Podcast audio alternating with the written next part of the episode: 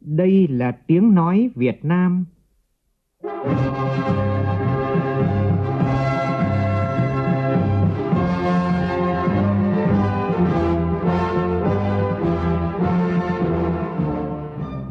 là tiếng nói Việt Nam, phát thanh từ Hà Nội, thủ đô nước Cộng hòa xã hội chủ nghĩa Việt Nam.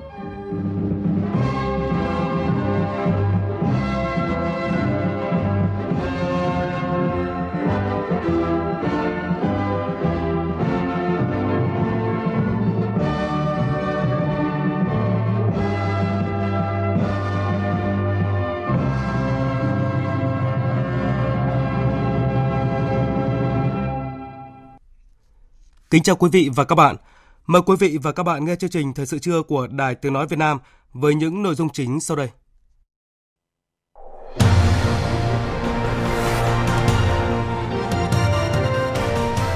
Lần đầu tiên Việt Nam có thí sinh đạt điểm thi tuyệt đối phần thi thực hành Olympic hóa học quốc tế. Cả 4 thí sinh dự thi đều đạt giải cao với hai huy chương vàng, hai huy chương bạc. Dịch sốt xuất huyết tăng gấp 3 lần so với cùng kỳ năm trước, 10 người đã tử vong, Bộ Y tế thành lập các đoàn kiểm tra giám sát tại những địa bàn trọng điểm của dịch. Vùng áp thấp trên Biển Đông đã mạnh lên thành áp thấp nhiệt đới và có thể mạnh tiếp lên thành bão trong 1-2 ngày tới. Trong lúc này, mưa lớn tại các tỉnh miền núi phía Bắc đang gây ra lũ quét sạt lở đất, gây nhiều thiệt hại cho người dân. Trong phần tin quốc tế, tân Thủ tướng Anh thăm Scotland, xứ Wales và Bắc Ireland trong một nỗ lực đoàn kết đất nước trước kịch bản Brexit không thỏa thuận. Quan hệ thương mại Nhật Bản Hàn Quốc dự báo sẽ có thêm nhiều sóng gió khi Nhật Bản tuyên bố xúc tiến các thủ tục đưa Hàn Quốc ra khỏi danh sách trắng về ưu đãi xuất khẩu. Thành phố Hồ Chí Minh là đô thị lớn và sôi động nhất cả nước nhưng thu hút vốn đầu tư trực tiếp nước ngoài thời gian gần đây có dấu hiệu chứng lại, quy mô đầu tư nhỏ. Vì sao lại có nghịch lý này? Phóng viên Đài Tiếng nói Việt Nam sẽ đề cập trong mục tiêu điểm trên này.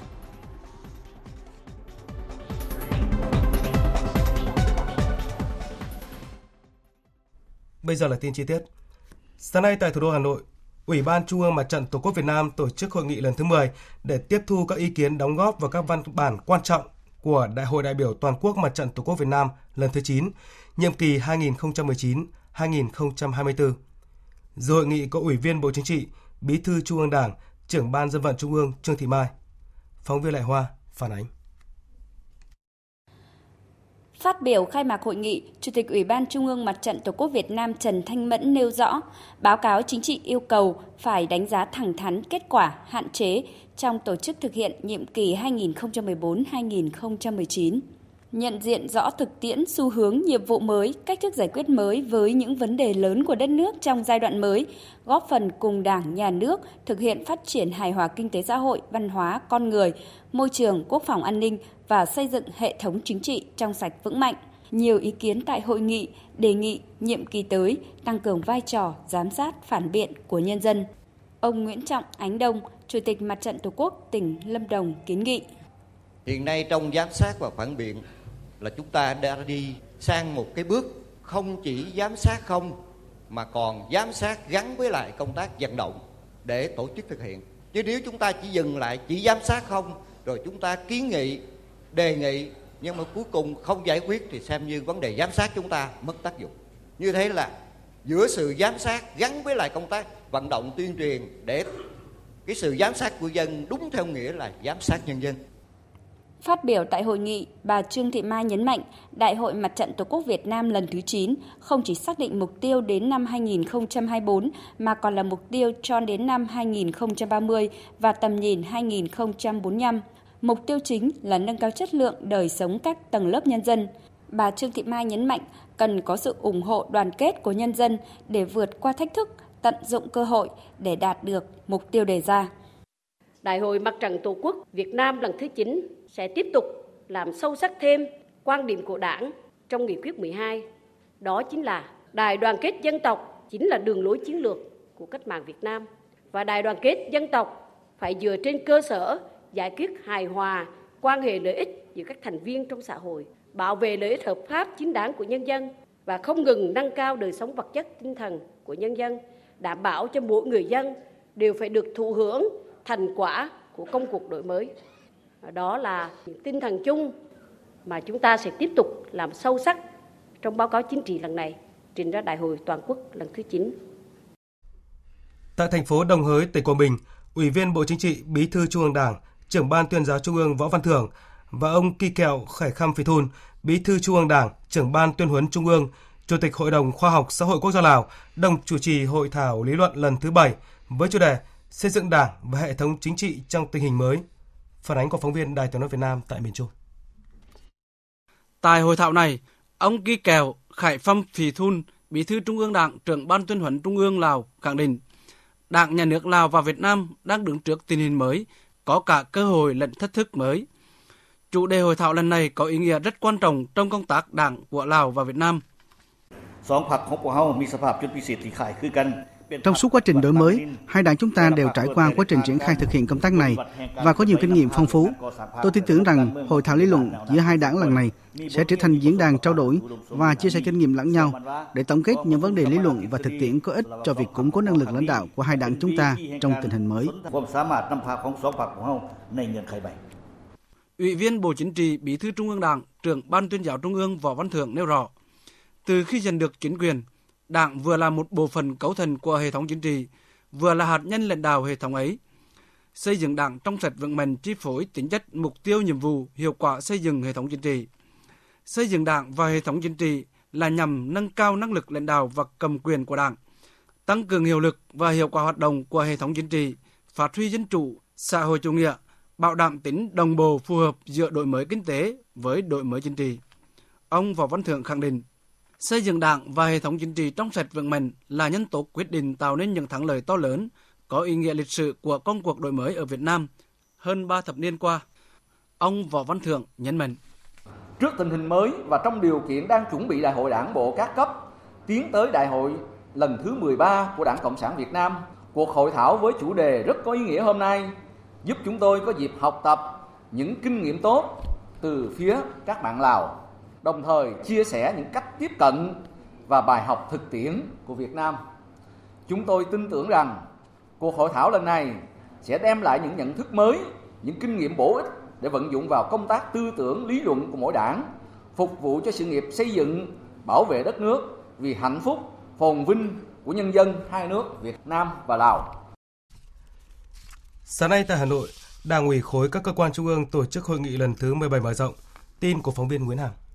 Tại hội nghị, các đại biểu đã thảo luận và nhất trí các nhiệm vụ trọng tâm 6 tháng cuối năm đó là tiếp tục nâng cao năng lực lãnh đạo, sức chiến đấu của tổ chức cơ sở đảng và chất lượng đội ngũ cán bộ đảng viên, đẩy mạnh hiệu quả công tác kiểm tra giám sát, kỷ luật đảng, siết chặt kỷ luật, kỷ cương, phối hợp thực hiện công tác giám sát quyền lực về phòng chống tham nhũng, tập trung lãnh đạo chỉ đạo công tác chuẩn bị đại hội đảng bộ các cấp trong đảng bộ khối, tiến tới đại hội đại biểu đảng bộ khối lần thứ 13 và đại hội 13 của đảng. Cũng tại hội nghị, các đại biểu nêu ý kiến thảo luận về công tác kiểm tra giám sát thi hành kỷ luật đảng của đảng bộ khối, công tác xây dựng đảng và thi hành điều lệ đảng nhiệm kỳ đại hội 12 trong đảng bộ khối, cũng như là việc thực hiện nghị quyết số 2 của đảng ủy khối.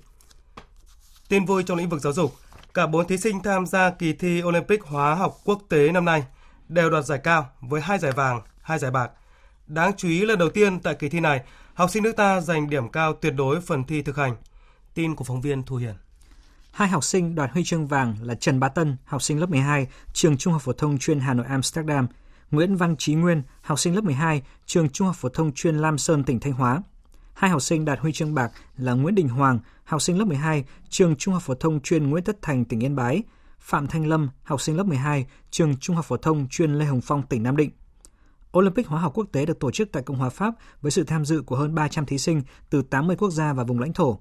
Với thành tích hai huy chương vàng và hai huy chương bạc, đội tuyển Việt Nam đứng thứ 5 sau Trung Quốc, Hàn Quốc, Nga và Mỹ. Đặc biệt, đội tuyển Việt Nam có thí sinh lọt vào top cao của kỳ thi, đó là em Trần Bá Tân, đạt 95,47 trên tổng số 100 điểm, là thí sinh đạt điểm cao thứ tư của kỳ thi và được trao giải thí sinh xuất sắc nhất thi thực hành với điểm tuyệt đối 40 trên 40. 20 bộ ngành trắng thông tin về minh bạch ngân sách.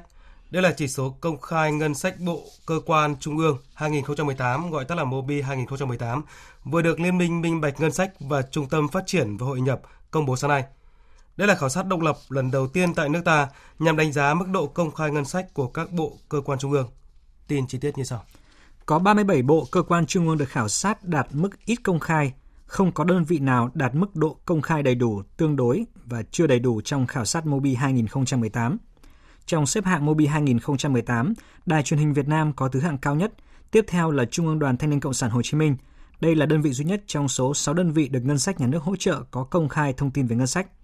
Một số bộ cơ quan trung ương thuộc nhóm đứng đầu trong chi ngân sách có số điểm Mobi 2018 rất thấp hoặc không có điểm nào. Cụ thể, Bộ Giao thông Vận tải là đơn vị có tổng số chi ngân sách nhà nước lớn nhất trong tổng số 37 đơn vị được khảo sát. Năm 2019 là hơn 58.000 tỷ đồng, trong khi điểm Mobi 2018 chỉ xếp thứ 13 trên tổng số 17 đơn vị có điểm Mobi 2018. 20 bộ cơ quan trung ương không có thư mục công khai ngân sách và tài liệu ngân sách trên cổng thông tin điện tử của đơn vị tại thời điểm khảo sát bao gồm Bộ Y tế, Bộ Giáo dục Đào tạo, Bộ Xây dựng, Bộ Ngoại giao, Bộ Nông nghiệp và Phát triển nông thôn, Thông tấn xã Việt Nam, Ngân hàng Nhà nước Việt Nam, Đại học Quốc gia Hà Nội, Đại học Quốc gia Thành phố Hồ Chí Minh, Đài Tiếng nói Việt Nam, Ủy ban Trung ương Mặt trận Tổ quốc Việt Nam, Trung ương Hội Liên hiệp Phụ nữ Việt Nam, Hội nông dân Việt Nam, Hội Cựu chiến binh Việt Nam, Tổng Liên đoàn Lao động Việt Nam, Viện Hàn lâm Khoa học Công nghệ, Kiểm toán Nhà nước, Học viện Chính trị Quốc gia Hồ Chí Minh, Tòa án Nhân dân tối cao và Ủy ban sông Mekong. Hiệp định Thương mại Tự do Việt Nam Liên minh châu Âu EVFTA sẽ tạo ra nhiều cơ hội cho các doanh nghiệp nhỏ và vừa hai bên. Các chuyên gia và nhà quản lý nhận định như vậy tại diễn đàn thảo luận về hiệp định này diễn ra sáng nay tại thành phố Hồ Chí Minh. Diễn đàn do Bộ Công Thương phối hợp với phái đoàn Liên minh châu Âu tại Việt Nam, Phòng Thương mại châu Âu tổ chức. Tin của phóng viên Minh Hạnh. Theo phái đoàn Liên minh châu Âu tại Việt Nam, châu Âu hiện là thị trường thứ ba về xuất khẩu hàng hóa của Việt Nam và đứng thứ năm về vốn FDI đầu tư vào Việt Nam, chỉ sau các nước Đông Á. EVFTA đặc biệt tạo ra nhiều cơ hội cho các doanh nghiệp nhỏ và vừa, vốn chiếm đa số trong các doanh nghiệp Việt khi gỡ bỏ các rào cản về thuế và rào cản khác cho doanh nghiệp tiếp cận thị trường châu Âu. Đồng thời, EVFTA cũng đưa ra những yêu cầu tiêu chuẩn cụ thể về hàng hóa để doanh nghiệp nhỏ và vừa căn cứ vào đó mà thực hiện. Các doanh nghiệp hoạt động trong lĩnh vực nông sản thực phẩm phải nỗ lực nhiều nhất vì thực tế hàng hóa trong lĩnh vực này chưa tạo được uy tín ở thị trường châu Âu. EVFTA có hơn 1.000 trang và doanh nghiệp Việt cần tiếp cận như thế nào để có thể tận dụng được ngay khi hiệp định có hiệu lực là vấn đề rất quan trọng. Cách hiệu quả nhất là doanh nghiệp cần chủ động nắm nội dung tổng thể qua các cổng thông tin phổ biến của chuyên gia, các hiệp hội, sau đó đi sâu vào các chương và điều khoản đặc thù. Bà Nguyễn Sơn Trà, Phó trưởng phòng WTO và đàm phán thương mại, vụ chính sách thương mại đa biên, Bộ Công Thương Việt Nam, nói doanh nghiệp cần phải chủ động hơn nữa trong việc nắm vững các cái cam kết của Việt Nam và EU trong cuộc hiệp định EVFTA này. Doanh nghiệp cũng cần cái thay đổi cái tư duy kinh doanh, tức là lấy cái sức ép cạnh tranh làm uh, là cái ờ, động lực để có thể đổi mới, um, cải tiến sản phẩm chất lượng của mình để làm sao có thể đáp ứng tốt hơn các cái yêu cầu uh, mà EU đưa ra đối với các cái mặt hàng nhập khẩu. Bộ Kế hoạch và Đầu tư cho biết trong 7 tháng qua, các doanh nghiệp Việt Nam có 90 dự án được cấp mới giấy chứng nhận đầu tư ở 30 quốc gia và vùng lãnh thổ với tổng vốn hơn 180 triệu đô la Mỹ. Trong số các quốc gia, vùng lãnh thổ nhận đầu tư của Việt Nam từ đầu năm đến nay, Tây Ban Nha là nước dẫn đầu với hơn 60 triệu đô la, tiếp đến là Hoa Kỳ, Australia, Campuchia, Singapore, vân vân. Thưa quý vị và các bạn, sau một thời gian ngưng trệ do vướng mắc trong công tác giải phóng mặt bằng của dự án đường dẫn hầm Hải Vân 2, đến nay tỉnh Thừa Thiên Huế đã bàn giao mặt bằng cho các đơn vị thi công. Với tốc độ hiện nay, dự kiến đến tháng 10 tới sẽ hoàn thành việc thông hầm nhanh hơn so với tiến độ đã được Bộ Giao thông Vận tải phê duyệt. Phóng viên Lê Hiếu thường trú tại miền Trung thông tin. Dự án mở rộng hầm đường bộ Hải Vân được Bộ Giao thông Vận tải phê duyệt năm 2016, gồm hai giai đoạn với tổng mức đầu tư hơn 7.200 tỷ đồng. Hầm Hải Vân 2 được mở rộng từ hầm lấn nạn với quy mô 4 làn xe và mở rộng cầu đường dẫn quy mô 4 làn xe, dự kiến khai thác toàn tuyến vào cuối năm 2020.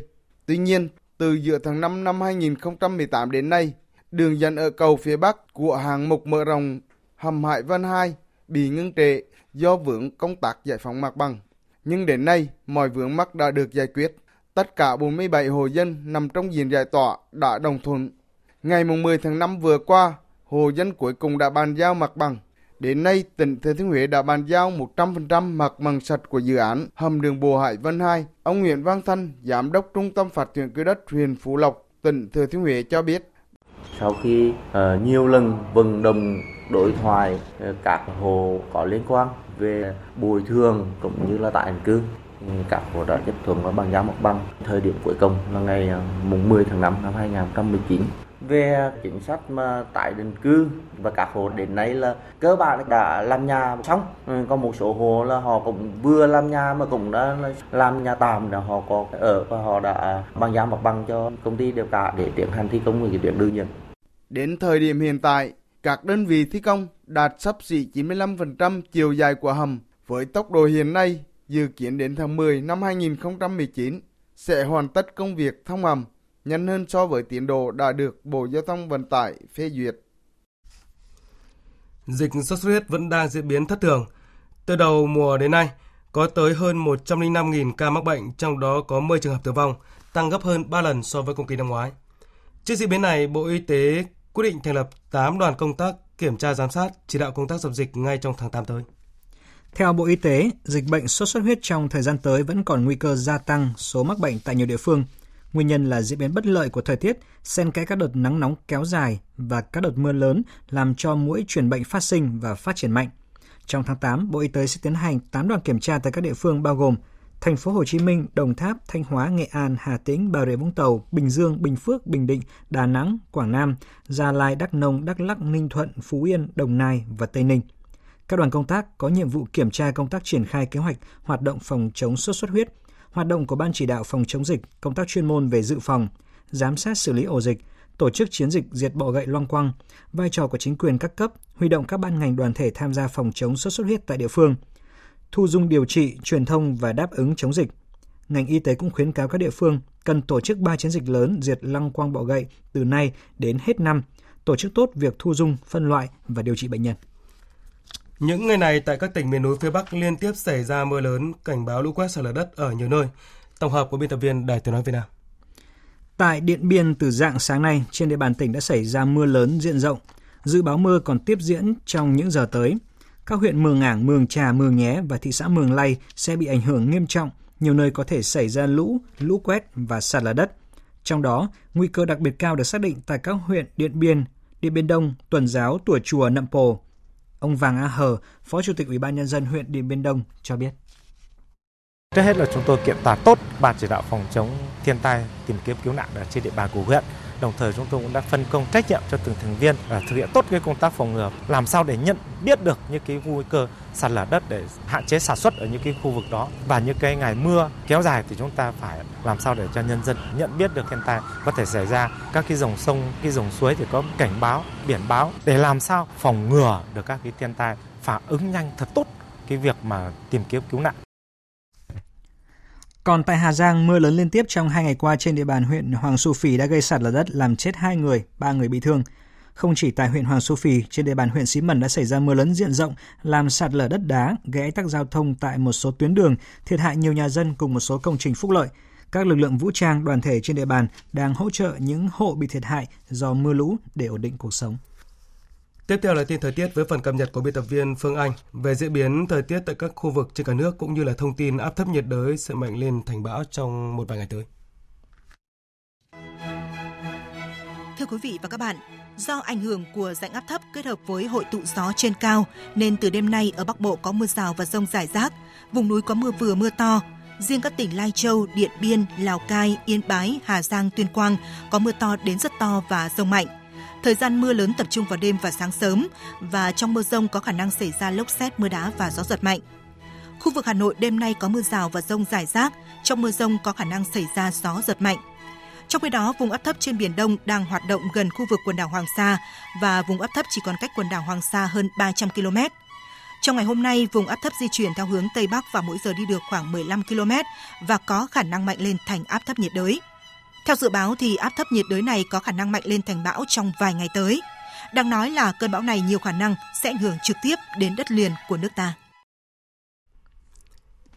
Chuyển sang phần tin quốc tế, Thủ tướng Anh Boris Johnson từ chối lời mời tới thăm đất nước của các nhà lãnh đạo Pháp và Đức để thực hiện chuyến công du đầu tiên từ các thành viên của Liên hiệp Vương quốc Anh bắt đầu từ hôm qua. Tự nhận mình là một thủ tướng đoàn kết, vị chủ nhân mới của ngôi nhà số 10 phố Downing – quyết tâm đoàn kết một nước Anh đang bị chia rẽ sâu sắc do tiến trình Brexit bế tắc. Biên tập viên Thu Hoài tổng hợp thông tin. Scotland là điểm đến đầu tiên của tân Thủ tướng Anh trong chuyến công du tới các thành viên của Liên hiệp Vương quốc Anh. Đây cũng là thành viên có quan điểm quyết liệt và động lực rõ rệt nhất trong những vấn đề liên quan tới Brexit. Mở màn chuyến thăm, Thủ tướng Anh Boris Johnson tuyên bố ông chờ đợi một động thái từ phía châu Âu nhằm mở lại các cuộc đàm phán về Brexit.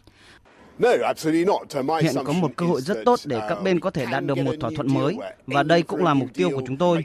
Tuy nhiên, bất kỳ chính phủ nào cũng phải chuẩn bị cho kịch bản không thỏa thuận một khi chúng ta không chắc chắn và đó cũng là thông điệp mà chúng tôi muốn gửi tới những đối tác châu Âu.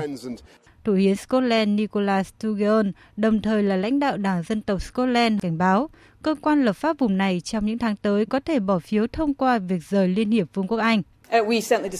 Chúng tôi đã thảo luận về nền độc lập của Scotland và một lần nữa đã nói với Thủ tướng rằng cơ quan lập pháp Scotland sẽ tiếp tục xem xét dự luật khung cho phép một cuộc trưng cầu ý dân. Điều này là vì người dân Scotland chứ không phải là vì tôi hay vì Thủ tướng. Người Scotland có quyền quyết định tương lai của họ.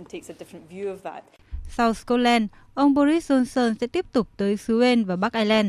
Mục đích là nhằm đạt được sự ủng hộ đối với Brexit và chứng minh mọi cảnh báo về sự tan rã của Liên hiệp Vương quốc Anh đều là sai lầm. Ngoại trưởng Mỹ Mike Pompeo hy vọng các cuộc làm việc ở cấp chuyên viên sẽ giúp nối lại đàm phán về nhân hóa với bán đảo Triều Tiên. Phóng viên Phạm Huân thường trú tại Mỹ đưa tin. Phát biểu tại câu lạc bộ kinh tế ở thủ đô Washington một ngày trước khi lên đường công du ba nước châu Á Thái Bình Dương, Ngoại trưởng Mike Pompeo cho biết ông hy vọng các cuộc đàm phán ở cấp chuyên viên giữa Mỹ và Triều Tiên sẽ sớm diễn ra. Tuy nhiên, ông Pompeo cũng nhấn mạnh chưa có khả năng về một cuộc gặp tiếp theo giữa Tổng thống Donald Trump và Chủ tịch Kim Jong-un Kể từ cuộc gặp tại khu phi quân sự giữa hai miền Triều Tiên ngày 28 tháng 6, Triều Tiên đã cáo buộc Mỹ không giữ lời hứa với việc lên kế hoạch diễn tập quân sự chung với Hàn Quốc vào tháng 8. Triều Tiên cũng cảnh báo có thể sẽ chấm dứt việc tạm ngừng thử hạt nhân và tên lửa tầm xa nếu cuộc diễn tập này diễn ra. Trong diễn biến liên quan, chính phủ Nhật Bản hôm nay cho biết đã xác định được vụ phóng tên lửa của Triều Tiên vào tuần trước là tên lửa đạn đạo tầm ngắn. Bộ trưởng Quốc phòng Nhật Bản Takeshi Iwaya cũng xác nhận sau khi đánh giá các thông tin thu thập. Tin cho biết. Theo ông Iwaya, vụ phóng này rất đáng tiếc và vi phạm các nghị quyết của Hội đồng Bảo an Liên Hợp Quốc. Chính phủ Nhật Bản tin rằng Triều Tiên đang cố gắng phát triển các loại vũ khí phức tạp hơn. Theo Bộ trưởng Quốc phòng Nhật Bản, Triều Tiên sở hữu các tên lửa có thể nhắm bắn được tất cả các mục tiêu tại Nhật Bản và mối lo ngại từ Triều Tiên đang ngày càng gia tăng. Nhật Bản sẽ tăng cường các nỗ lực cải thiện hệ thống quốc phòng để bảo vệ toàn bộ đất nước. Bộ Ngoại giao Nhật Bản cũng đã bày tỏ sự phản đối tới Triều Tiên thông qua các kênh ngoại giao tại Bắc Kinh về vụ phóng. Phát biểu với báo giới hôm qua nhân chuyến thăm Nga và dự lễ kỷ niệm Ngày Hải quân của nước này, Tư lệnh Hải quân Iran Hossein Khanzadi tuyên bố Iran và Nga nhất trí về kế hoạch tiến hành các cuộc tập trận hải quân chung ở khu vực Vịnh Ba Tư trong tương lai gần. Phóng viên Thế Nguyễn thường trú tại Ai Cập đưa tin. Người đứng đầu lực lượng hải quân của Iran, chuẩn đô đốc Hossein Khanzadi khẳng định Iran và Nga đã đạt được đồng thuận về việc tổ chức các cuộc tập trận ở vùng biển Ấn Độ Dương, hải phận Makran eo biển Hormuz và Vịnh Ba Tư vào cuối năm nay. Về kết quả chuyến thăm Nga, chuẩn đô đốc Khanzadi cho biết một thỏa thuận đã được ký kết giữa Bộ Tổng tham mưu các lực lượng vũ trang của Iran và Bộ Quốc phòng Nga. Ông Hossein Khanzadi cũng nhấn mạnh đây là thỏa thuận đầu tiên giữa Iran và Nga nhằm tăng cường hợp tác quân sự giữa hai nước, đặc biệt là hợp tác về lực lượng hải quân. Chuẩn đô đốc Khanzadi đã dẫn đầu một phái đoàn quân sự Iran tham gia lễ kỷ niệm Ngày Hải quân của Nga tại thành phố Saint Petersburg vào ngày 28 tháng 7 vừa qua.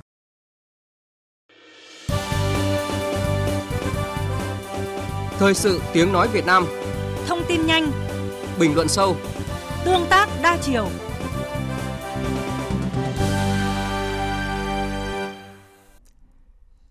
Thưa quý vị và các bạn, thành phố Hồ Chí Minh là một trong những địa phương dẫn đầu cả nước về thu hút vốn đầu tư trực tiếp nước ngoài trong hơn 30 năm qua. Nhưng thời gian gần đây, nguồn vốn của các doanh nghiệp có vốn đầu tư nước ngoài FDI vào những ngành công nghiệp trọng yếu của thành phố chậm lại, quy mô đầu tư nhỏ, trung bình mỗi dự án chưa đến 1 triệu đô la Mỹ. Thành phố hiện vẫn tích cực đẩy mạnh cải cách thủ tục hành chính, xúc tiến kêu gọi đầu tư và muốn đón những đại bàng với nguồn vốn lớn nhưng chưa được. Nguyên nhân chủ yếu là do quỹ đất sạch ở các khu công nghiệp của thành phố hiện nay rất hạn hẹp, không có sẵn diện tích lớn để các đại bàng làm tổ. Bài viết của phóng viên Lệ Hằng sẽ đề cập nội dung này. Đầu năm nay, một doanh nghiệp Hàn Quốc chuyên sản xuất các thiết bị điện điện tử đến các khu công nghiệp của thành phố Hồ Chí Minh tìm khoảng 50 hecta đất với ý định đầu tư lớn, nhưng không khu nào có sẵn diện tích đó nên doanh nghiệp tìm nơi khác. Ban quản lý các khu công nghiệp, khu chế xuất thành phố Hồ Chí Minh HEPSA cũng thừa nhận. nếu lúc này có một doanh nghiệp FDI thuộc lĩnh vực sản xuất, chế biến, chế tạo và công nghệ cao cần vài mươi hecta để đầu tư thì rất khó có sẵn. Vì diện tích đất cho thuê ở các khu công nghiệp của thành phố giờ đã lấp đầy hơn 80%. Ông Trần Việt Hà, trưởng phòng đầu tư ban quản lý các khu công nghiệp, khu chế xuất thành phố Hồ Chí Minh nói: Hiện giờ các cái quỹ đất có sẵn của các cái khu công nghiệp đã được hình thành rồi gặp cái vướng mắt sau đây vấn đề đền bù giải phóng mặt bằng à, thực hiện chậm các cái mảnh đất được giải phóng không liền mạch thì sẽ cản trở cái vấn đề xây dựng cơ sở hạ tầng kéo dài cái thời gian triển khai hạ tầng tăng chi phí để có đất cho nhà đầu tư thì phải mở rộng các khu công nghiệp, mà chủ đầu tư xây dựng các khu công nghiệp ở thành phố đang gặp khó ở khâu phải trả tiền thuê đất một lần. Còn các cơ quan chức năng của thành phố thì lúng túng trong việc xác định giá cho thuê đất trong 50 năm. Vì theo luật đất đai từ năm 2014, chủ đầu tư các khu công nghiệp nếu muốn cho thuê đất thu tiền một lần thì phải trả hết tiền thuê đất một lần cho nhà nước, thay vì trả tiền thuê đất hàng năm. Và đến nay, các cơ quan có thẩm quyền của thành phố vẫn chưa xác định được giá cho thuê đất hoặc định ở mức rất cao khiến các khu công nghiệp ở thành phố mất tính cạnh tranh so với các tỉnh lân cận. Cụ thể như khu công nghiệp Hiệp Phước giai đoạn 2 với gần 600 hecta, chủ đầu tư đã triển khai xây dựng hạ tầng từ năm 2013 và đã có quyết định cho thuê đất của thành phố từ năm 2016. Nhưng đến nay, thành phố chưa xác định được giá cho thuê. Giá đất cho thuê ở các khu công nghiệp của thành phố hiện nay từ 90 đến 180 đô la Mỹ một mét vuông. Ông Nguyễn Phương Đông, Phó Giám đốc Sở Công Thương thành phố Hồ Chí Minh cho rằng. À, và sắp tới trong cái quy hoạch rồi phải tính toán ai là nhà đầu tư. Chứ bây giờ à, nhà đầu tư mà để đi cổ phần vô đầu tư hạ tầng thì người ta phải tính toán cái hoàn vốn như thế nào. Thì à, là cái giá cả nhà nước đâu có can thiệp được. Quy hoạch xong phải kiếm một cái nhà đầu tư nào cái giá đất của nhà nước để giúp cho cái doanh nghiệp giảm chi phí một hạn chế nữa trong thu hút đầu tư ở thành phố Hồ Chí Minh là hệ thống giao thông kết nối giữa các khu công nghiệp, khu chế xuất với hệ thống cảng biển, cảng hàng không chưa thuận lợi. Nhiều lúc ách tắc ảnh hưởng đến việc vận chuyển hàng hóa và lưu thông. Ông Hirai Shinchi, trưởng đại diện Tổ chức xúc tiến thương mại Nhật Bản JETRO kiến nghị Thành phố Hồ Chí Minh hoàn thiện cơ sở hạ tầng để giao thông làm sao thông suốt, thuận tiện vận chuyển một lượng lớn hàng hóa. Bên cạnh đó, việc di chuyển của con người cũng kiểm soát được thời gian. Ví dụ như di chuyển từ điểm này để điểm khác có thể dự đoán được thời gian. Đừng để cho người hôm nay di chuyển khoảng cách đó mất 30 phút, nhưng ngày hôm sau làm mất rất nhiều thời gian. Theo nhiều chuyên gia kinh tế, để thu hút các nhà đầu tư lớn vào thành phố Hồ Chí Minh thì chính quyền phải giải quyết được vướng mắc về quỹ đất sạch và hạ tầng giao thông. Tiến sĩ Trần Hoàng Ngân, Viện trưởng Viện Nghiên cứu Phát triển Kinh tế Thành phố Hồ Chí Minh cho rằng, để phát triển nhanh quỹ đất sạch trong tương lai, thành phố cần đẩy nhanh quy trình bồi thường, giải phóng mặt bằng, tái định cư một cách chuyên nghiệp.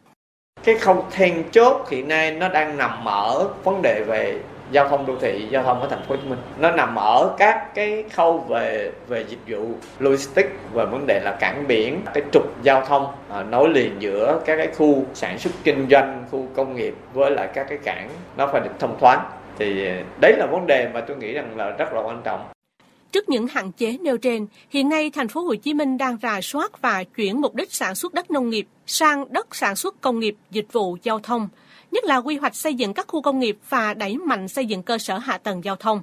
Vì hiện nay, diện tích đất nông nghiệp chiếm khoảng 50% diện tích đất của thành phố, nhưng giá trị sản xuất nông nghiệp chiếm chưa tới 1% GRDP của thành phố.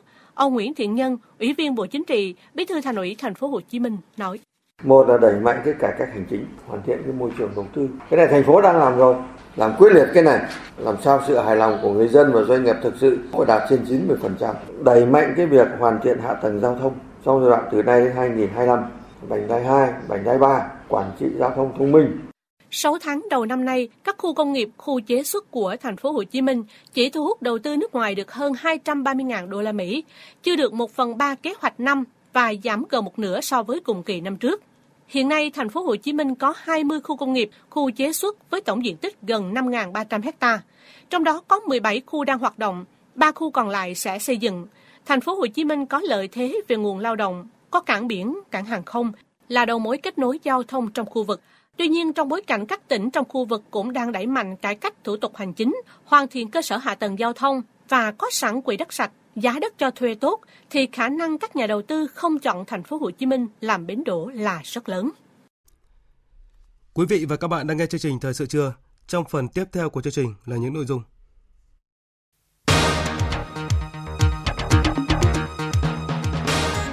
Công an Việt Nam và Trung Quốc sẽ dẫn độ gần 400 nghi phạm Trung Quốc trong đường dây đánh bạc trực tuyến chục nghìn tỷ đồng về phía Trung Quốc xử lý. Nhật Bản tuyên bố đưa Hàn Quốc ra khỏi danh sách trắng ưu đãi xuất khẩu.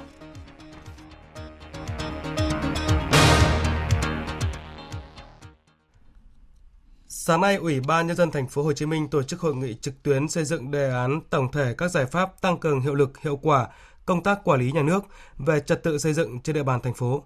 Ủy viên Bộ Chính trị, Bí thư Thành ủy thành phố Hồ Chí Minh Nguyễn Thế Nhân dự và chỉ đạo hội nghị. Phóng viên Duy Phương đưa tin. Trong 6 tháng từ đầu năm 2019, tổng số công trình xây dựng không phép và không đủ điều kiện cấp phép xây dựng trên địa bàn thành phố là gần 2.600 trường hợp, chiếm tỷ lệ gần 38% trên tổng số công trình vi phạm. Các hành vi vi phạm phổ biến là xây dựng trên đất chưa chuyển đổi mục đích sử dụng đất, xây dựng trên đất không được phép xây dựng. Đa số vi phạm diễn ra nhiều ở các trường hợp xây dựng nhà ở riêng lẻ trên địa bàn một số quận huyện vùng ven. Theo bà Đỗ Thị Lâm Tuyền, Phó Chủ tịch Ủy ban nhân dân huyện Hóc Môn, đến nay huyện đã kiểm tra và xử lý 108 vụ vi phạm. Bà Tuyền cho rằng để giải quyết những tồn tại về vi phạm trật tự xây dựng thì người đứng đầu cấp xã phải cam kết giải quyết triệt đề, nếu không sẽ bố trí công tác khác. Một huyện vùng ven khác cũng xảy ra nhiều trường hợp vi phạm là huyện Bình Chánh. Từ năm 2017 đến năm 2019, vi phạm về trật tự xây dựng trên địa bàn là 588 trường hợp, trong đó lĩnh vực quản lý đất đai là 464 trường hợp. Ông Trần Phú Lữ, Chủ tịch Ủy ban nhân dân huyện Bình Chánh cho biết, để chấn chỉnh tình trạng trên thì chính quyền tập trung vào hai nhóm giải pháp. Thứ nhất là tăng cường kiểm tra giám sát để phát hiện, xử lý vi phạm kịp thời ngay từ đầu. Các hành vi nghiêm trọng và tái phạm nếu đủ điều kiện thì xử lý hình sự. Bên cạnh đó thì để mà nâng cao cái hiệu lực hiệu quả thực thi nhiệm vụ của cán bộ công chức thì chúng tôi cũng tăng cường cái công tác kiểm tra giám sát để qua đó kịp thời phát hiện các cái hành vi bao che tiếp tay của cán bộ và nếu phát hiện được thì chúng tôi sẽ xử lý nghiêm theo đúng quy định. Phát biểu tại hội nghị, Ủy viên Bộ Chính trị, Bí thư Thành ủy Thành phố Hồ Chí Minh Nguyễn Thiện Nhân yêu cầu từ nay đến tháng 9, cả hệ thống chính trị phải tổ chức sinh hoạt và lập lại trật tự xây dựng, cam kết cán bộ đảng viên không làm trái pháp luật, những vi phạm còn tồn tại thì phải cố gắng xử lý cho xong và công bố kết quả vào hai quý cuối năm. Sáng nay tại Hà Nội, Hội đồng Lý luận phê bình văn học nghệ thuật Trung ương tổ chức họp báo thông tin về lễ trao thưởng các tác phẩm lý luận phê bình văn học nghệ thuật xuất bản năm 2018. Theo ban tổ chức, đây là phần tăng thưởng của Ban Bí thư Trung ương Đảng dành cho các tác phẩm cho các tác giả có tác phẩm có giá trị khoa học, có đóng góp về lý luận và thực tiễn. Mục đích của hoạt động này nhằm khẳng định, cổ vũ những tác phẩm lý luận phê bình phục vụ trực tiếp cho định hướng lãnh đạo của Đảng, Nhà nước trên lĩnh vực văn học nghệ thuật, động viên thúc đẩy và phát huy tiềm năng của đội ngũ lý luận phê bình văn học nghệ thuật có các tác phẩm tốt, phục vụ hiệu quả sự chỉ đạo của Đảng trên lĩnh vực quan trọng và tinh tế này. Tác phẩm đã được xuất bản phải có giá trị khoa học, có đóng góp về lý luận và thực tiễn, có tác dụng tích cực kịp thời trước những vấn đề xã hội quan tâm, có tính thời sự trong đời sống văn học nghệ thuật, đáp ứng yêu cầu chỉ đạo định hướng của Đảng và Nhà nước, có tác dụng trực tiếp góp phần định hướng sáng tác và tham gia có hiệu quả phản bác các quan điểm sai trái, lệch lạc trong văn học nghệ thuật. Lễ trao thưởng các tác phẩm lý luận phê bình văn học nghệ thuật xuất sắc năm 2018 sẽ được tổ chức vào tối mùng 1 tháng 8 tới đây tại Hà Nội. Liên quan tới vụ án bắt giữ 400 nghi phạm người Trung Quốc trong đường dây đánh bạc trực tuyến cả chục nghìn tỷ đồng bị triệt phá ở thành phố Hải Phòng, dự kiến việc dẫn độ gần 400 nghi phạm này về Trung Quốc sẽ được thực hiện bằng đường bộ. Theo điều tra của công an, đường dây đánh bạc trực tuyến do nghi phạm người Trung Quốc thành lập và tổ chức cho chính công dân của nước này tham gia. Các công dân Trung Quốc đang sinh sống tại Trung Quốc tham gia đánh bạc dưới các hình thức như là cá cược thể thao, chơi sổ số, lô tô, đua xe, game, thông qua đường dây trực tuyến trên mạng Internet từ các website của tổ chức này. Cơ quan công an xác định thủ đoạn hoạt động của đường dây đánh bạc đó là thực hiện trên không gian mạng, tổ chức trong vỏ bọc doanh nghiệp đầu tư nước ngoài tại Việt Nam và khu đô thị Our City là nơi các nghi phạm đặt đại bản doanh, lắp đặt các thiết bị công nghệ để vận hành đường dây đánh bạc do người Trung Quốc điều hành. Tất cả những người chơi bạc tham gia cá độ hoàn toàn là công dân Trung Quốc. Căn cứ theo hiệp ước ký kết giữa hai nước Việt Nam Trung Quốc về lĩnh vực tư pháp, vụ án này sẽ thuộc thẩm quyền điều tra mở rộng, xử lý cuối cùng của cơ quan công an Trung Quốc.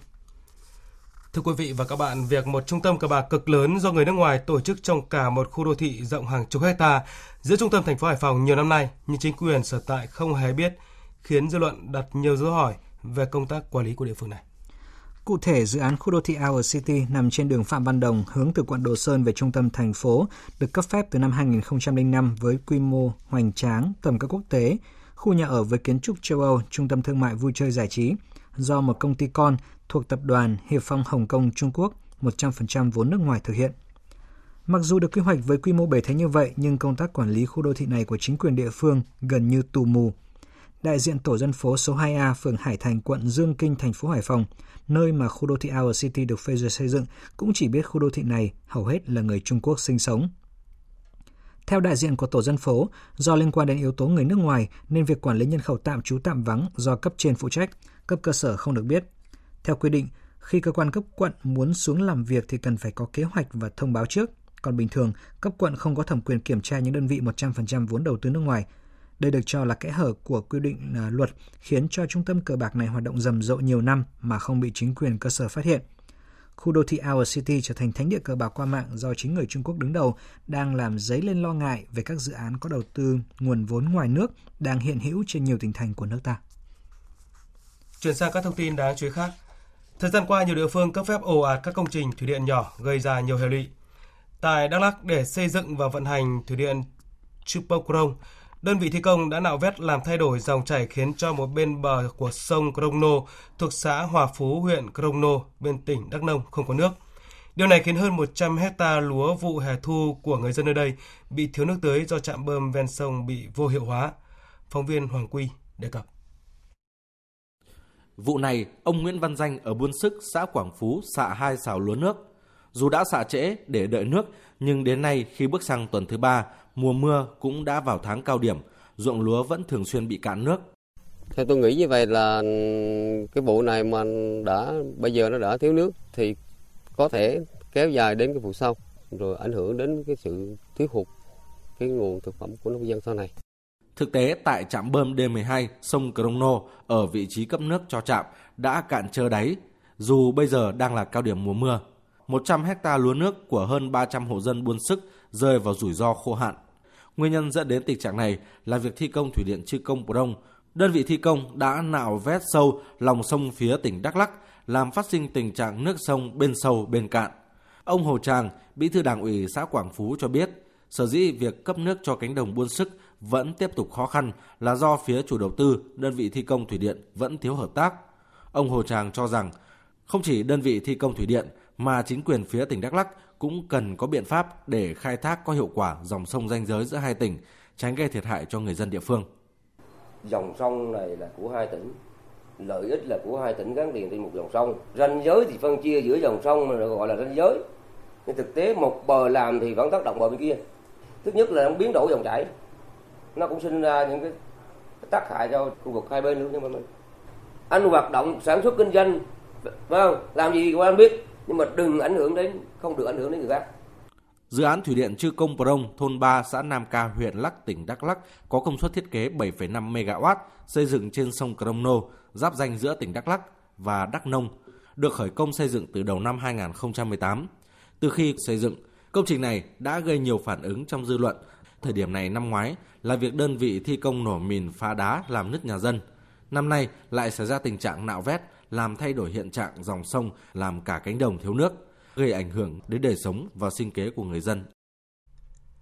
Tại các tỉnh khu vực đồng bằng sông Cửu Long, tình hình sạt lở đất ven sông vẫn đang diễn ra hết sức phức tạp.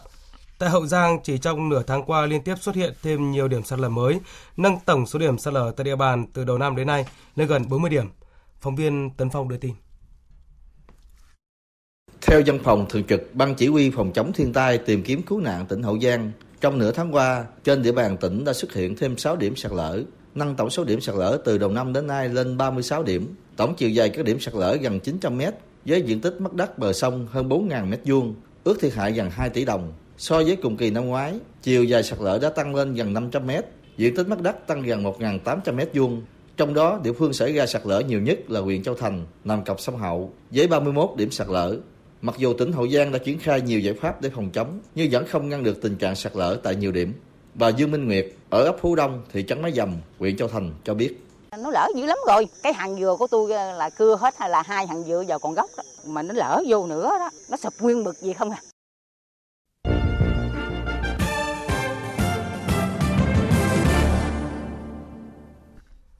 Tổng thống Mỹ Donald Trump đang muốn cắt giảm số lượng binh sĩ tại Afghanistan trước khi diễn ra cuộc bầu cử tổng thống tiếp theo của nước này. Đây là khẳng định của Ngoại trưởng Mỹ Mike Pompeo đưa ra hôm qua trước bối cảnh cả Mỹ và Taliban gần đây tuyên bố đang ở rất gần với một thỏa thuận. Dẫu vậy thì điều này không đồng nghĩa với việc sẽ sớm có một thỏa thuận hòa bình thực sự giữa những người Afghanistan với nhau, giữa Taliban và chính phủ quốc gia Tây Nam Á này, bởi rất nhiều lý do. Tổng hợp của biên tập viên Đình Nam. Mốc thời gian mới nhất mà Mỹ đưa ra cho việc rút dần quân tại Afghanistan về nước là trước khi diễn ra cuộc bầu cử Tổng thống Mỹ, tức là trước tháng 11 năm 2020. Theo quan điểm của nhà lãnh đạo Mỹ, nước này nên kết thúc cuộc chiến dai dẳng hơn 18 năm qua của mình, vốn đã cướp đi sinh mạng của hơn 2.400 binh sĩ Mỹ và tiêu tốn ngân sách hơn 900 tỷ đô la từ năm 2001. Chúng tôi đã ở đó 19 năm và chúng tôi đã hành động như những cảnh sát, chứ không phải là một người lính. Nếu chúng tôi hành động như một người lính, Mỹ sẽ mất từ một tuần đến 10 ngày để kết thúc cuộc chiến tại Afghanistan. Nhưng tôi đã không chọn điều đó vì nó có thể khiến hàng triệu người thiệt mạng.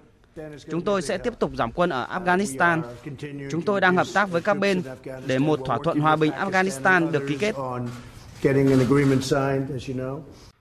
Tuy nhiên, việc rút dần quân ra khỏi Afghanistan sẽ có một số điều kiện đi kèm dành cho lực lượng phiến quân Hồi giáo Taliban. Theo giới phân tích, ngay cả khi Mỹ và Taliban đạt được một thỏa thuận như vậy, thì đây mới chỉ là bước đi đầu tiên của tiến trình hòa bình Afghanistan và tiến trình này vẫn còn một chặng đường khá dài nữa để đi. Thực tế đến nay, Taliban vẫn chưa chịu đàm phán trực tiếp với chính phủ Afghanistan, trong khi đây cũng không phải là lần đầu tiên Mỹ tuyên bố rút quân. Một loạt các vụ tấn công khủng bố đã xảy ra trong tuần qua, khiến hàng chục người thiệt mạng và hàng trăm người khác bị thương. Dự báo sẽ còn tiếp tục xảy ra nhiều vụ tấn công tương tự như vậy trong thời gian tới, khi Taliban tuyên bố sẽ tẩy chay cuộc bầu cử này, tương tự như các cuộc bầu cử tổng thống và quốc hội trước đây. Theo Taliban, những cuộc bầu cử trong bối cảnh hiện nay không phải là một giải pháp cho vấn đề. Bộ trưởng Thương mại Nhật Bản tuyên bố chính phủ nước này sẽ xúc tiến các thủ tục đưa Hàn Quốc ra khỏi danh sách trắng bao gồm những quốc gia được hưởng ưu đãi trong đơn giản thủ tục xuất khẩu. Tin cho biết. Theo Bộ trưởng Thương mại Nhật Bản, quá trình đưa Hàn Quốc ra khỏi danh sách trắng về ưu đãi xuất khẩu sẽ sớm hoàn tất. Phát biểu trước các phóng viên tại Tokyo, Bộ trưởng Thương mại Nhật Bản nói rằng biện pháp này là một phần trong kế hoạch đánh giá lại việc thực hiện kiểm soát xuất khẩu theo đúng quy định. Để loại Hàn Quốc ra khỏi danh sách vừa nêu, chính phủ Nhật Bản sẽ phải điều chỉnh một sắc lệnh liên quan và do vậy, chính phủ Nhật Bản đang xem xét đưa ra quyết định chính thức tại cuộc họp nội các vào đầu tháng 8 tới. Đặc phái viên Liên Hợp Quốc về Libya Ghassan Salame, kêu gọi một lệnh ngừng bắn giữa các bên tham chiến trong ngày lễ hiến sinh sắp tới của người Hồi giáo. Ông Salame cảnh báo rằng xung đột có thể leo thang thành cuộc nội chiến toàn diện gây hậu quả cho Libya và các nước láng giềng. Lệnh ngừng bắn dịp lễ hiến sinh vào ngày 10 tháng 8 sẽ bao gồm các biện pháp xây dựng lòng tin, trong đó có trao đổi và thả tù nhân. Theo phái viên Salame, sau lệnh ngừng bắn sẽ là cuộc gặp cấp cao của các nước liên quan nhằm bàn cách giảm bạo lực và một hội nghị của các nhân vật chủ chốt Libya. Công tác tìm kiếm cứu nạn vụ lở đất xảy ra hôm 23 tháng 7 vừa qua ở huyện Thủy Thành, tỉnh Quý Châu, miền Tây Nam Trung Quốc, chính thức kết thúc. Phóng viên Đài tiếng nói Việt Nam thường trú tại Trung Quốc đưa tin. Sau 6 ngày tìm kiếm liên tục, lực lượng chức năng đã tìm được 42 thi thể người bị nạn. Hiện vẫn còn 9 người mất tích. Một buổi lễ tưởng niệm với sự tham dự của hơn 700 người đã được tổ chức chiều qua để tưởng nhớ các nạn nhân xấu số. Lượng đất đá sạt lở lần này lên tới hơn 2 triệu mét khối, do vậy đã gây không ít khó khăn cho công tác tìm kiếm cứu trợ. Trong suốt một tuần qua, hàng ngàn nhân viên cứu hộ thuộc các lực lượng như cảnh sát vũ trang, cứu hỏa, cứu trợ khẩn cấp, công an, giao thông, dân phòng đã tham gia công tác tìm kiếm. Hiện nay đang là mùa mưa lũ ở Trung Quốc. Tình trạng mưa to và rất to đang xảy ra từ miền Bắc tới miền Nam nước này, gây ngập lụt trên diện rộng. Mực nước của nhiều sông hồ đều đã vượt mức báo động. Dự báo, hiện tượng thời tiết cực đoan này có thể sẽ kéo dài sang tận giữa tháng 8.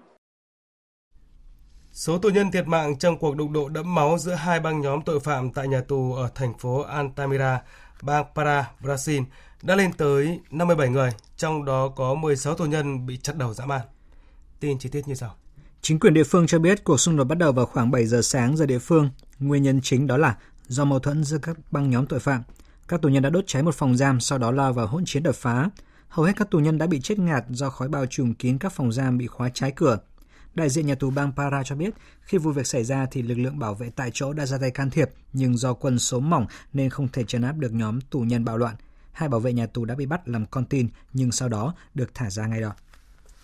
Bộ Nông nghiệp Bulgaria tuyên bố sẽ áp dụng thêm nhiều biện pháp nhằm hạn chế sự lây lan của dịch tả lợn châu Phi sau khi hàng chục nghìn con lợn đã và đang bị tiêu hủy do lây nhiễm virus gây bệnh ở nước này.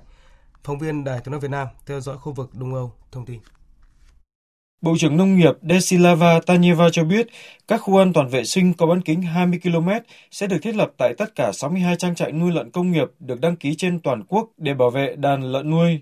Những khu vực này sẽ không có các trang trại lợn tư nhân nhỏ hay hộ chăn nuôi lợn gia đình mà không có biện pháp an toàn sinh học. Bên cạnh đó, nhân viên thú y và cảnh sát quân sự sẽ giám sát liên tục các lò mổ để ngăn chặn việc giết mổ lợn nuôi không được kiểm soát từ các địa điểm thiếu các biện pháp đảm bảo an toàn sinh học thích hợp. Tính đến nay, Bulgaria đã phát hiện 22 ổ dịch tả lợn châu Phi, trong đó có 3 trang trại lợn công nghiệp cỡ lớn nuôi hàng nghìn con mỗi trang trại.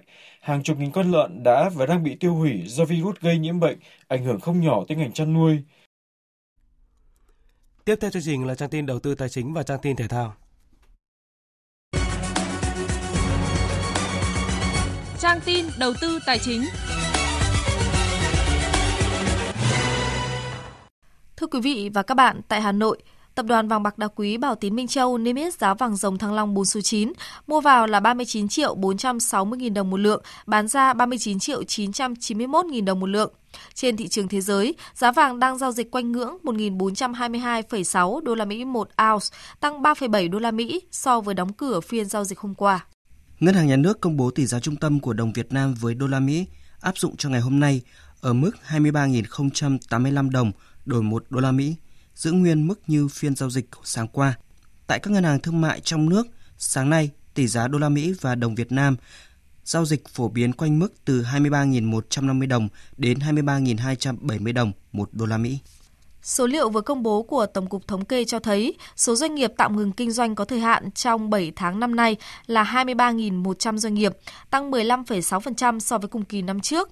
Đáng chú ý có gần 9.000 doanh nghiệp thuộc ngành bán buôn, bán lẻ, sửa chữa ô tô, xe máy tạm ngừng kinh doanh có thời hạn, chiếm tới 38,8%, tăng 14,6% so với cùng kỳ năm trước. Liên quan đến vụ phân lô bán nền trái phép trên đất công xảy ra tại khu dân cư Mỹ Phước 4, thị xã Bến Cát, tỉnh Bình Dương, Ủy ban nhân dân tỉnh Bình Dương vừa có công văn chỉ đạo xử lý nghiêm những sai phạm trong lĩnh vực đất đai do công ty cổ phần đầu tư và phát triển thuận lợi làm chủ đầu tư. Đồng thời, ra quyết định thu hồi hơn 7.500 m2 đất công mà doanh nghiệp này tự ý phân lô bán nền. Ủy ban nhân dân tỉnh Bình Dương giao Ủy ban nhân dân thị xã Bến Cát tiến hành kiểm tra xử lý các hành vi vi phạm trong lĩnh vực đất đai, xây dựng theo quy định của pháp luật tại dự án này và báo cáo kết quả về Ủy ban nhân dân tỉnh trong tháng 8. Xin chuyển sang các thông tin diễn biến trên thị trường chứng khoán. Thưa quý vị và các bạn, phiên giao dịch sáng nay diễn ra khá tích cực ngay từ đầu phiên. Sắc xanh của mã cổ phiếu VHM, VIC, VNM, SAB, VCB đã giúp VN Index vượt mốc 1.000 điểm ngay từ những phút mở cửa. Đà tăng không chỉ tập trung ở các cổ phiếu blue chip mà còn có sự lan tỏa khá tốt ra các nhóm cổ phiếu dầu khí, công nghiệp, bất động sản, xây dựng và chứng khoán. Kết thúc phiên giao dịch sáng, VN Index đạt 997,88 điểm, HN Index đạt 887,44 điểm. Đầu tư tài chính biến cơ hội thành hiện thực. Đầu tư tài chính biến cơ hội thành hiện thực. Thưa quý vị và các bạn, hiện nay trong hoạt động quản lý vốn tài sản nhà nước tại doanh nghiệp, công tác giám sát hiệu quả kinh doanh của doanh nghiệp nhà nước đã và đang bộc lộ một số tồn tại hạn chế.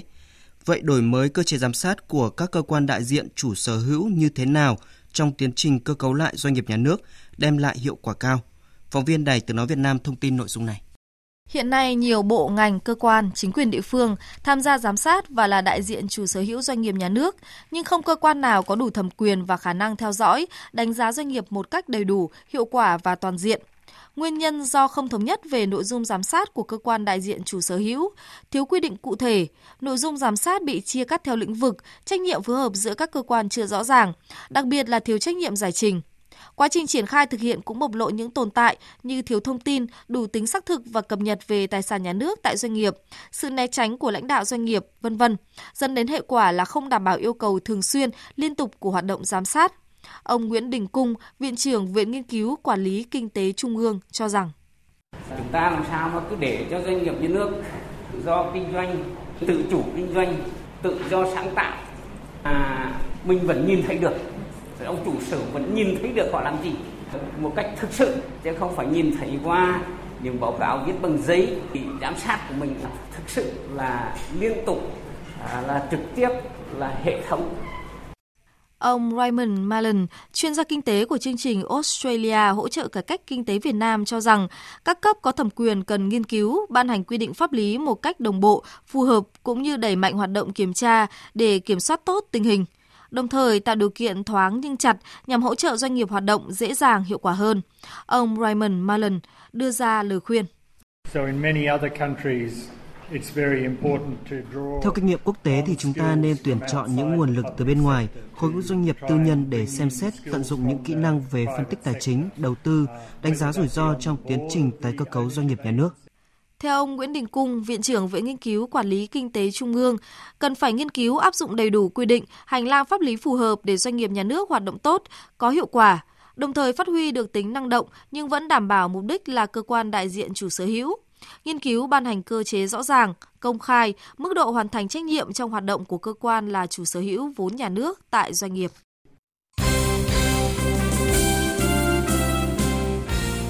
Quý vị và các bạn, chiều qua tại Thái Lan, đội tuyển U15 Việt Nam thi đấu trận thứ hai tại giải U15 Đông Nam Á. Đối thủ của thầy trò huấn luyện viên Đinh Thế Nam ở trận đấu này là U15 Philippines. Với lối chơi hoàn toàn áp đảo, U15 Việt Nam đã giành chiến thắng với tỷ số 3-1. Tại hai trận đấu diễn ra trước đó, U15 Timor-Leste đánh bại U15 Myanmar với tỷ số 3-1. Trong khi đó, U15 Indonesia thắng đậm Singapore 3-0 với 6 điểm giành được và hiệu số dương 8, U15 Timor-Leste tạm chiếm vị trí dẫn đầu bảng A. Tiếp theo là U15 Indonesia, U15 Việt Nam xếp ở vị trí thứ ba với 3 điểm. Liên quan đến các đội tuyển quốc gia, sau thời gian tập huấn ở trong nước, đội tuyển nữ quốc gia Việt Nam đã lên đường sang Fukushima, Nhật Bản, tiếp tục rèn luyện để chuẩn bị cho giải vô địch bóng đá nữ Đông Nam Á 2019. Hôm nay, đội tuyển nữ Việt Nam bước vào buổi tập đầu tiên trong đợt tập huấn tại Nhật Bản. Theo kế hoạch trong 12 ngày luyện tập ở Fukushima, thầy trò huấn luyện viên Mai Đức Chung sẽ có 3 trận đấu tập với đội nữ Shibatacho Miyagi ngày 2 tháng 8, đội nữ Sendai Fukushima ngày 4 tháng 8 và đội nữ Niigata Niigata ngày 7 tháng 8. Nhằm tiếp lửa cho U18 Việt Nam tại giải vô địch U18 Đông Nam Á, ban tổ chức sẽ miễn phí vé vào cửa cho khán giả. Giải đấu sẽ chính thức khởi tranh từ mùng 6 tháng 8 đến ngày 19 tháng 8, bảng A tại Bình Dương và bảng B tại Thành phố Hồ Chí Minh. U18 Việt Nam phải đối đầu với U18 Australia, Thái Lan, Myanmar, Singapore và Campuchia tại bảng B. Bảng A gồm các đội U18 Myanmar, Indonesia, Lào, Timor-Leste, Philippines và U18 Brunei. Theo thể thức thi đấu U18 Đông Nam Á 2019, các đội sẽ thi đấu vòng tròn một lượt. Sau khi vòng bảng kết thúc, hai đội nhất nhì mỗi bảng sẽ có vé vào vòng bán kết. Cũng ở cấp độ bóng đá trẻ, chiều qua tại nhà thi đấu Đắk Lắk, tỉnh Đắk Lắk diễn ra 4 cặp đấu thuộc vòng tứ kết giải bóng đá nhi đồng toàn quốc 2019.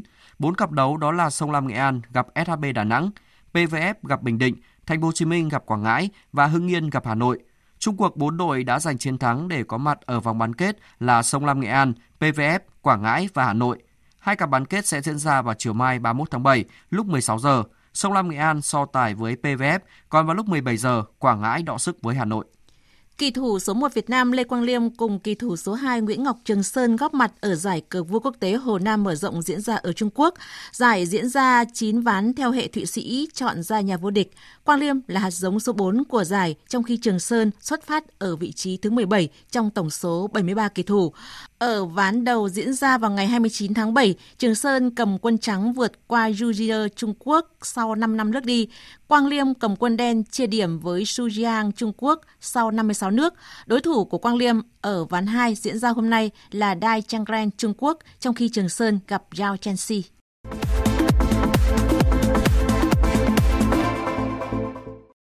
Quý vị và các bạn, dạng sáng nay tại thủ đô Madrid, Tây Ban Nha diễn ra buổi gala trao giải huyền thoại Marca. Tiền đạo người Bồ Đào Nha Ronaldo đã vinh dự được nhận phần thưởng này. Huyền thoại Marca là giải thưởng được tờ Marca sáng lập vào năm 1997 nhằm tôn vinh những cá nhân hoặc tập thể có đóng góp to lớn trong lĩnh vực thể thao. Phát biểu trong buổi lễ nhận giải Marca, Ronaldo chia sẻ. Tôi muốn cảm ơn mọi người đã tới dự buổi lễ trao giải hôm nay. Tôi rất tự hào khi được nhận phần thưởng này. Đó là danh hiệu rất quan trọng đối với tôi. Tôi muốn cảm ơn Marca về điều này. Tôi thật sự vinh dự. Tôi hiểu lịch sử và những người đã chiến thắng danh hiệu này. Tôi lấy làm tự hào vì đã có thêm phần thưởng cao quý để bổ sung vào bộ sưu tập danh hiệu của tôi. Tôi sẽ dành một nơi thật trang trọng để bảo quản nó. Trong khi Ronaldo đang gặp nhiều thuận lợi trên con đường công danh sự nghiệp, thì một đồng nghiệp cũ của anh ở Real Madrid là Gareth Bale lại gặp nhiều trắc trở. Kể từ khi huấn luyện viên Zidane trở lại, tương lai của Bale không còn được đảm bảo. Thậm chí trả lời truyền thông sau trận Real thua Bayern Munich 1-3 trên đất Mỹ hôm 21 tháng 7, huấn luyện viên Zidane khẳng định Bale nên rời Real càng sớm càng tốt. Sau đó, Ren và câu lạc bộ Giang Châu Tô Ninh của Trung Quốc được cho là đã đoạt thỏa thuận để Bale chuyển sang thi đấu cho câu lạc bộ này và nhận mức lương cao nhất thế giới là 1,1 triệu euro mỗi tuần. Tuy nhiên vào giờ chót, thương vụ này đã đổ bể do phía Ren không đồng ý. Bản thân huấn luyện viên Zidane cũng đã sửa lại những tuyên bố của mình. Chiến lược giao người Pháp nói. Tôi không coi thường ai cả. Tôi không coi thường cầu thủ. Ở đây, cầu thủ là điều quan trọng nhất và tôi luôn ở bên họ. Trước đó, tôi đã nói rằng câu lạc bộ đang quản lý lối ra của Gareth Bale và việc nhập khẩu cầu thủ là tốt. Hiện tại, Gareth Bale vẫn là cầu thủ của Real Madrid cậu ấy vẫn tập luyện bình thường. Trước sự ngăn cản của ban lãnh đạo Real Madrid, Gareth Bale đã bày tỏ sự tức giận và mới đây anh đã có hành động công khai chống đối khi không chịu cùng Real đến Đức thi đấu ở giải bóng đá tứ hùng Audi Cup. Dự báo thời tiết Phía Tây Bắc Bộ có mưa rào và rông vài nơi, riêng chiều tối và đêm có mưa vừa, mưa to, có nơi mưa rất to và rông gió nhẹ, nhiệt độ từ 23 đến 33 độ. Phía Đông Bắc Bộ chiều nắng, chiều tối và đêm có mưa rào và rông rải rác. Riêng vùng núi có mưa vừa, có nơi mưa to đến rất to và rông, gió Đông Nam cấp 2, cấp 3, nhiệt độ từ 24 đến 34 độ. Các tỉnh từ Thanh Hóa đến Thừa Thiên Huế, chiều nắng, có nơi nắng nóng, chiều tối và tối có mưa rào và rông rải rác, đêm có mưa rào và rông vài nơi, gió nhẹ, nhiệt độ từ 25 đến 36 độ. Các tỉnh ven biển từ Đà Nẵng đến Bình Thuận, chiều nắng, chiều tối và đêm có mưa rào và rông vài nơi. Riêng phía Bắc có mưa rào và rông rải rác, gió Tây Nam cấp 2, cấp 3, nhiệt độ từ 25 đến 35 độ. Tây Nguyên có mưa rào và rông vài nơi, riêng chiều tối và tối có mưa rào rải rác và có nơi có rông, gió Tây Nam cấp 2, cấp 3, nhiệt độ từ 20 đến 29 độ. Nam Bộ có mưa rào và rông vài nơi, riêng chiều tối và tối có mưa rào và rông rải rác, gió Tây Nam cấp 2, cấp 3, nhiệt độ từ 24 đến 33 độ. Khu vực Hà Nội, chiều có mưa rào và rông vài nơi, chiều tối có mưa và rông rải rác, gió Đông Nam cấp 2, cấp 3, nhiệt độ từ 25 đến 34 độ. Dự báo thời tiết biển, Bắc Vịnh Bắc Bộ có mưa rào và rông rải rác, tầm nhìn xa trên 10 km, giảm xuống từ 4 đến 10 km trong mưa, gió Đông Bắc đến Đông cấp 3, cấp 4. Nam Vịnh Bắc Bộ, vùng biển từ Quảng Trị đến Quảng Ngãi có mưa rào và rông rải rác, tầm nhìn xa trên 10 km, giảm xuống từ 4 đến 10 km trong mưa, gió Tây đến Tây Nam cấp 3, cấp 4. Trong cơn rông có khả năng xảy ra lốc xoáy và gió giật mạnh. Vùng biển từ Bình Định đến Ninh Thuận có mưa rào và rông rải rác, tầm nhìn xa trên 10 km, giảm xuống từ 4 đến 10 km trong mưa, gió Tây Nam cấp 5. Vùng biển từ Bình Thuận đến Cà Mau, Cà Mau đến Kiên Giang bao gồm cả Phú Quốc có mưa rào rải rác và có nơi có rông, tầm nhìn xa trên 10 km, giảm xuống từ 4 đến 10 km trong mưa, gió Tây Nam cấp 5 có lúc cấp 6 giật cấp 8. Khu vực Bắc Biển Đông có mưa rào và rông, tầm nhìn xa từ 4 đến 10 km. Phía Bắc gió Đông Bắc đến Đông, phía Nam gió Tây Nam cấp 5, sau tăng lên cấp 6, cấp 7, giật cấp 9, biển động mạnh. Trong cơn rông có khả năng xảy ra lốc xoáy. Khu vực giữa và Nam Biển Đông có mưa rào và rông, tầm nhìn xa từ 4 đến 10 km, gió Tây Nam cấp 5 có lúc cấp 6, giật cấp 8, biển động.